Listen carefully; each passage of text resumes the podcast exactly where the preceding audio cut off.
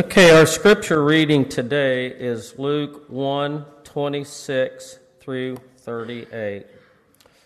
In the sixth month of Elizabeth's pregnancy, God sent the angel Gabriel to Nazareth, the town of Galilee, to a virgin pledged to be married to a man named Joseph, a descendant of David. The virgin's name was Mary. The angel went to her and said, Greetings, you who are highly favored. The Lord is with you. Mary was greatly troubled at this as his words and wondered what kind of greeting this might be. But the angel said to her, Do not be afraid, Mary, you have found favor with God. You will conceive and give birth to a son, and you are to call his name Jesus. He will be great and will be called the Son of the Most High. The Lord God will give him the throne of his father David, and he will reign over Jacob's descendants forever. His kingdom will never end. How will this be? Mary asked the angel, since I am a virgin.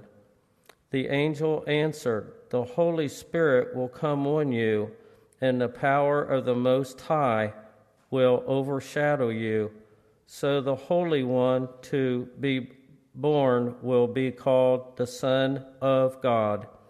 Even Elizabeth, your relative, is going to have a child in her old age, and she who has said to be unable to conceive is in the sixth month. For no word from God will ever fail. I am the Lord's servant. Mary answered, May your word to me be fulfilled. Then the angel left her.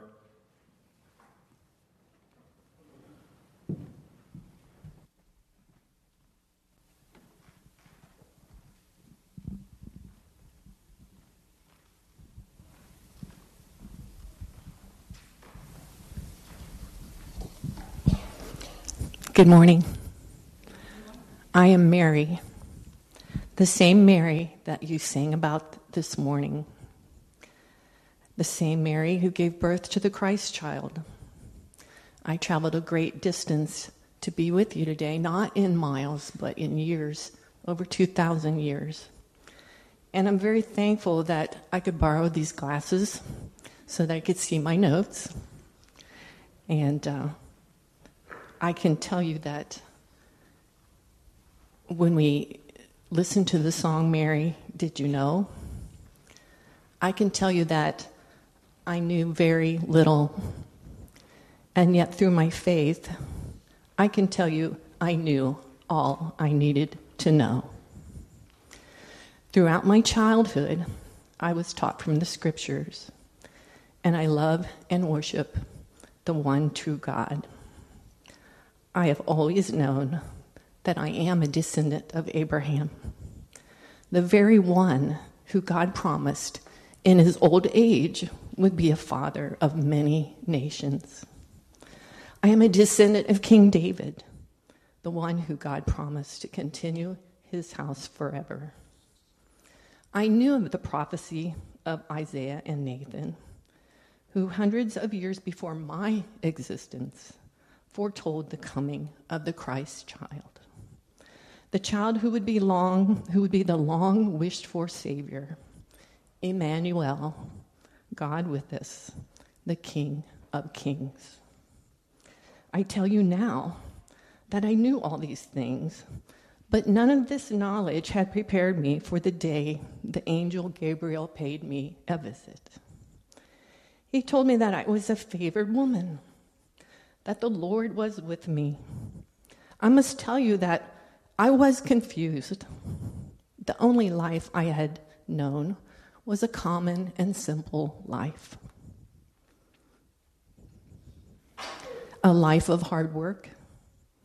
And there was nothing about my life that made me feel like a favored woman. But God's messenger continued to encourage me assuring me that I had indeed found favor with God, that I would conceive and give birth to a son, and that I would name him Jesus, that he would be great and would be called the Son of the Most High. The Lord God would give him the throne of King David, and that his kingdom would never end. But still in doubt, I asked the angel, How can this happen? I am a virgin. The angel explained that the Holy Spirit would come upon me and that the power of the Most High would overshadow me, and that the baby would be holy and be called the Son of God. Wow, can you imagine that? The angel Gabriel went on to say that my cousin Elizabeth was pregnant in her old age and in her sixth month, and nothing was impossible with God. I immediately thought back to my earliest ancestors, Abraham and Sarah, and what a mess they had made of things when they doubted God's promise and decided to help God's plan along. You know, just a little bit. The whole thing with Sarah's servant Hagar and all that.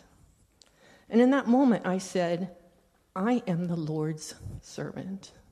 May everything you have said about me come true. Now, I have to confess that I was still troubled over this event. You see, I was already promised to my future husband, Joseph, and in a few months, it would be obvious to everyone that I was with child and unmarried. Thankfully, an angel had also appeared to Joseph in a dream and confirmed everything the angel Gabriel had said. Just a few days after the angel Gabriel appeared to me, I decided to visit my cousin Elizabeth. Everyone knew that something miraculous had happened for Elizabeth and her husband Zechariah. It was commonly known that Elizabeth was barren and that now, in her old age, there would be no children in the future. But amazingly, Elizabeth was six months pregnant. And oddly enough, Zechariah hadn't uttered a word in those six months. None of us would know until much later why he was mute. And if you didn't know, Zechariah was a priest. And Brody, can you imagine if you lost your voice? And really, can any of us imagine if we lost our voice for six months because we doubted the Lord? But back on point, as soon as I greeted Elizabeth, she exclaimed, God has blessed you above all women, and your child is blessed. When I heard your greeting, the baby in my womb jumped for joy. You are blessed because you believed that the Lord would do what he said. I needed that encouragement. Her words were among the many words I would cling to as I became aware of the looks of disdain from so many in my town. And soon, in the ninth month of my pregnancy, I would be traveling for many, many days on the back of a donkey to Bethlehem. That's about 90 miles. Think about it. It would be like walking to Columbus for the Ohio State Buckeyes football game. But don't get me started about where we stayed. In that dirty stable and the trough that was Jesus' first bed. It's true, even with the awkward and difficult circumstances, I nevertheless treasured all these things in my heart. But I couldn't stop thinking about how, when the angel Gabriel appeared to me, how it might have been if, if I had responded differently. I could have said, I think you have me confused with the other Mary who lives two doors down. Or, um, yes, I know the scriptures, but I'm surely not the one written about in the scripture. And, well, what would people think of me? Or, or could we hold off this plan a bit longer? My parents still need me at home. The blessings I would have missed if I had doubted the word of the Lord. Do you see what I see? I see the Savior of the world. I have known him since birth. Do you know him now? Do you see what God sees? God sees the people he loved enough to sacrifice his only son, a free gift for anyone to accept. As you celebrate the birth of Christ, I hope you reflect on this greatest gift to us the gift of salvation.